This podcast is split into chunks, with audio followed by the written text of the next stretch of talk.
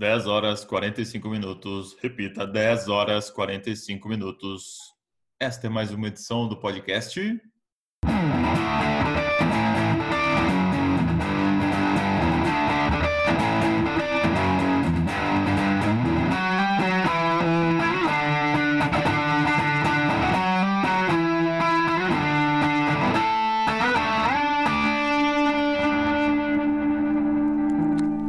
15 minutos de nada.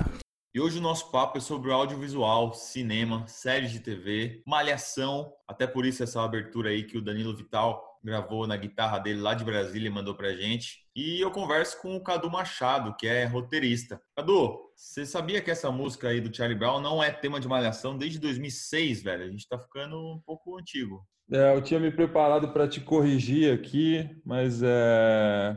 ainda bem que você se corrigiu. E eu desculpa assim a, a heresia, mas para mim a melhor abertura de Malhação é a do Lulu Santos ainda, cara. Tem razão. Talvez a juventude não conheça. Cadu, gostaria de começar com você explicando um pouco o que faz um roteirista. Um roteirista basicamente escreve. O que um roteirista faz é escrever o que vai acontecer em um episódio ou em um filme sendo específico, mas não tanto. Então, o roteirista escreve, por exemplo, as, as grandes e as pequenas ações do filme para um diretor ler aquele material. É um, é um trabalho técnico, basicamente, porque o diretor vai ler aquele texto e transformar aquilo em, em ação, em uma coisa visual. Então, é uma escrita diferente de literatura, por exemplo, é, também bastante diferente de teatro é, e é uma escrita que ela não é ela não é para ser assim para ser apreciada pelo público ela não é para ser lida. Ela é ela tem uma função muito específica que é isso é um cara ler ali interpretar aquilo da maneira dele e transformar aquele texto técnico em uma coisa visual. Então o roteiro passa das mãos do roteirista para o diretor e daí vira uh, uma produção é isso Sim, o diretor aí, o diretor com esse roteiro pensa junto com a equipe dele, né? Tipo, com o cara da fotografia, como ele vai filmar aquilo, onde vai estar a câmera, né? Em determinada cena, com o pessoal da arte, né? O que que vai ali completar o quadro, né? A decoração, o figurino, uh, elementos, objetos de cena, tudo isso é construído ali uh, pelo diretor e sua equipe. As séries de TV e, e as novelas é, muitas vezes tem só o, o primeiro o episódio roteirizado antes de, de, de, o primeiro ou a primeira temporada, enfim, não é tudo que você vê na TV que já está desde o princípio roteirizado, ou, ou tô falando bobagem? Sim, é, são do, dois produtos diferentes, na verdade. Assim, a série normalmente sai com a temporada pronta com a primeira temporada pronta. E indicações do que vai acontecer na segunda, né? Antes de fazer uma série, você constrói um que a gente chama de bíblia da série, que são todas as possibilidades da série ali, apresenta os personagens, como ele é, o que, que ele pode fazer, e a primeira temporada geralmente já bem construída. Quando você vende a série, já o canal que compra ali já sabe o que, que vai acontecer na, naquela temporada. A novela, ela é uma, uma, uma, obra aberta, né, que eles falam. Então, tipo, quando uma novela vai para o ar, normalmente você tem já gravado pelo menos 40 episódios, assim. 40, 60 capítulos, assim. E aí, quando ele vai para o ar, isso é na, na Globo, assim. Depois de uns dois, três meses, eles batem, fazem uma pesquisa com a audiência e é uma pesquisa tipo muito completa assim tal tipo ó tal personagem tem recepção assim assim assado com o público meu então e aí você encaminha a novela mas a novela sempre tá pelo menos umas três quatro semanas na frente do que está passando na, na, na TV a novela dá para você arrumar dá para você trocar o pneu com o carro andando saca é, bom, para o caso de, de, ter uma morte de um personagem, de, quer dizer, de um ator, né? Alguma coisa, ou essa pandemia aí, teve um tempo ainda até a novela ser interrompida, né? Sim, sim, sim, porque, é, porque você tem uma frente boa. E é porque também o trabalho é muito exaustivo, né, numa novela, assim. É, é praticamente, quer dizer, não é impossível, né, você entregar fechado, mas não é bom dá para você virar ali a coisa, saca? Dá para você consertar possíveis erros. Dá, às vezes, tipo, um personagem ganha uma importância que você não esperava ou uma trama ganha uma importância que você não esperava e você consegue aprofundar ela, levantar o personagem, abaixar outro, enfim. Uma coisa que eu, que eu queria te perguntar, eu tô assistindo agora Vis-a-Vis e tô assistindo Blind Spot. E eu não aguento mais assistir essa série, porque tá num, num momento, as duas, em que o negócio tá arrastado, arrastado, arrastado. A minha impressão é que às vezes uma série faz muito sucesso e o sucesso faz mal para a série, porque as pessoas vão esticando a série e não tem mais o que fazer. Sim, e também tem uma coisa, acho que eu não, eu não sei no caso específico da, de vis-a-vis nem, nem de blind spot, assim, mas às vezes no Brasil isso acontece bastante de você ter pouco tempo para trabalhar uma nova temporada ou para trabalhar até uma série nova, saca? Stranger Things, o, os caras ficaram 13 anos trabalhando na parada, tipo, por isso que a primeira temporada é, é, é animal, assim, saca? É invariável, quanto mais tempo você trabalha, fica melhor. Então, quando você começa a renovar muito, só se, é, só se a coisa é muito boa, assim, tipo, sei lá, tipo Mad Men, todas as temporadas são muito incríveis, assim. Corre-se esse risco, sim. Acho que isso aconteceu com todas as séries que ficaram com mais de cinco temporadas, assim. Não sei se você já... Eu tenho essa... Isso é uma coisa minha, assim. Acho que depois da quinta temporada é difícil uma série segurar a onda, assim. Cadu, como é que você entrou nesse mundo do roteiro?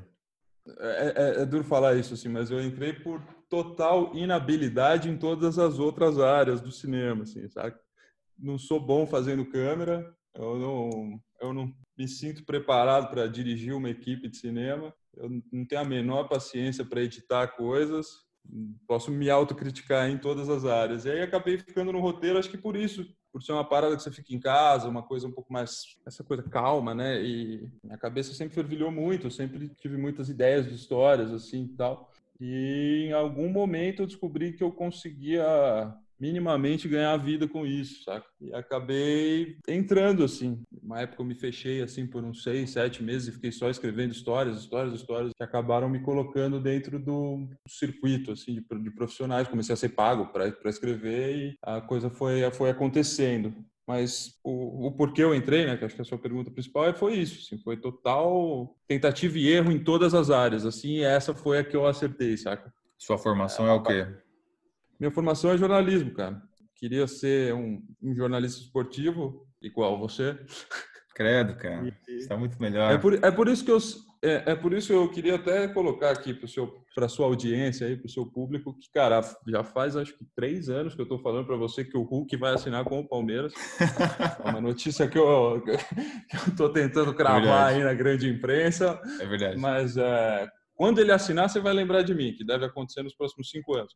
É verdade, é verdade. Mas é, eu acabei não terminando a faculdade, assim, porque era isso, assim, eu queria, queria fazer cinema, acabei, enfim, não fiz por N razões, assim. E no penúltimo semestre, sei lá, tipo, eu falei, porra, foda-se, vou fazer cinema, larguei a facu, fui, fui estudar cinema por minha conta, assim. E aí comecei nessa, né? Tipo, ah, puta, vou fazer um curta. Aí fiz um curta, ah, ficou mais ou menos, tal. Puta, vou tentar ser câmera. Hum, mas não sou bom nisso, não sei, não tenho paciência para editar. Puta, vou escrever umas histórias assim, sabe? E aí, sei lá, deu certo, mais ou menos.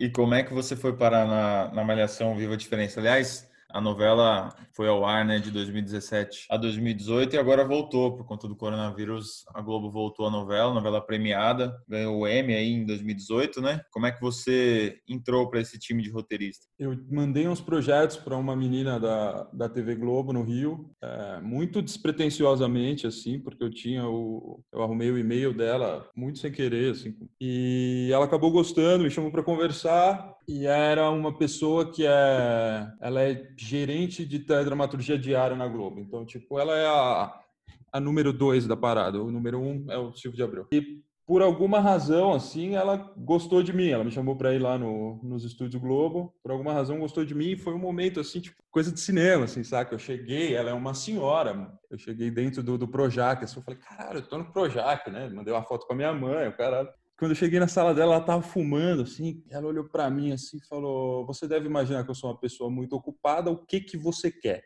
Caraca. Eu falei, cara, eu quero escrever novela, velho. Aí ela falou, tá bom. Aí, tipo, ficou um silêncio, assim, meio constrangedor. Eu falei, pô, posso te mostrar minhas coisas?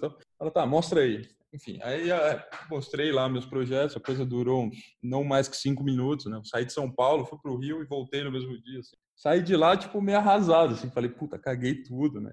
Eu, nunca ela vai me contratar. E uns três meses depois, assim, ela me liga, assim. A novela já tava no ar. A novela tava no ar há um mês, assim. Falou, pô, o Cal vai precisar de alguém. E você quer ir lá falar com ele e tal? Você topa, né? porra, lógico, velho. E aí fui lá, o Cal também gostou de mim. E foi isso, assim, meio que entrei assim, cara. O Cal que o Cadu tá falando é o Cal Hamburger, né? O criador do Castelo Ratimbum e do filme O Ano que os Meus Pais Saíram de Férias. Sim, sim, acho que o Cal é. E tem isso, né? O Cal era, tipo, meu, era e é ainda um, um cara que eu admiro muito, assim, né? É, justamente. Acho que você deu os dois exemplos maiores, assim. O Castelo Ratimbum, acho que para nossa geração é uma parada que marcou. E o ano em que meus pais saíram de férias dele é tipo um filme para um público completamente diferente, né? Com uma parada completamente é, madura, né? Sério pra cacete. E aí, graças a também a isso, no, na equipe da Malhação, eu conhecia, éramos em sete roteiristas, e ali eu conheci a Jaqueline Vargas, que é uma baita autora também, que, que me levou para o Sessão de Terapia, que eu fiz agora, essa última temporada com o Celton Mello. E aí foi isso, assim, cara. Foi uma puta oportunidade que, como eu te falei, assim, um, um e-mail despretensioso que virou, assim, a minha carreira, saca? Falando dessa novela da Malhação, é, por que, que essa novela foi tão diferente, assim, do que vinha acontecendo eh, na Rede Globo nesse horário, com essa faixa etária? Por que, que essa, essa novela foi tão revolucionária?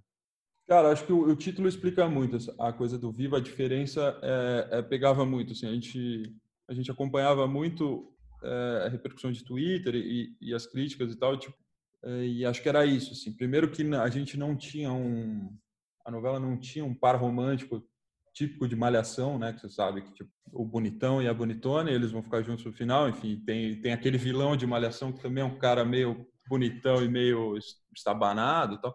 E não tinha um cabeção também? Não tinha um cabeção? Não, isso acho que é, essa é uma grande falha. É, acho que todas as malhações tinham que ter o cabeção e o mocotó, mas é, realmente, como essa era em São Paulo também, acho que isso mudou bastante a, a própria estética da coisa, saca? Foi a primeira vez que foi em São Paulo e esse protagonismo das meninas, né, que foi muito oportuno, assim, né? O mundo inteiro está discutindo representatividade, a gente vem com uma novela adolescente sobre representatividade e, e, entre as protagonistas a gente tem uma menina negra super inteligente, é, uma menina com tá na, na síndrome do autismo, né? Uma menina que tinha Asperger. É, acho que tudo isso, assim, foi um momento oportuno, a construção maravilhosa ali dos personagens que eles fizeram e a, e, e a premissa que é muito boa, né? Que eu acho que puta que pariu, que é aquela menina tendo um filho no metrô, saca? Que é uma coisa que acontece realmente.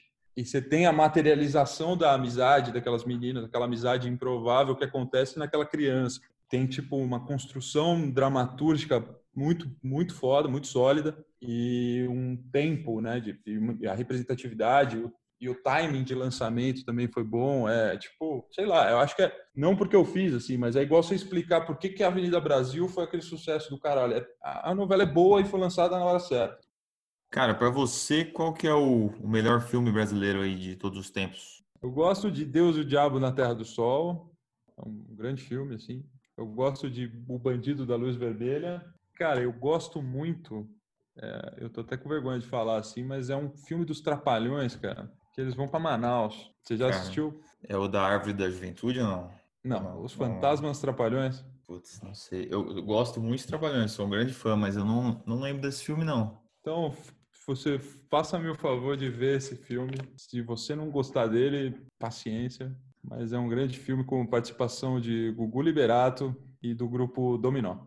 É grande elenco. Você deu aí três indicações de filme, o pessoal que está na, na quarentena, de repente assiste um. Indica também uma série, então, aí, brasileira, para a galera passar o tempo uma nesses dias. Série brasileira, eu vou indicar. Não, eu não vou indicar sessão de terapia, tá? Eu vou indicar, talvez, uh, vocês já tenham visto, mas eu vou indicar 13 Dias Longe do Sol, que eu gostei muito, que é do menino Celton Mello. E eu vou indicar outra. Posso indicar duas ou não? Pode indicar duas, você ganhou esse direito agora aqui da produção. Muito obrigado, cara. Eu vou indicar uma série, comédia, do Netflix, que eu não sei se você já viu, cara, que inclusive foi cancelada agora.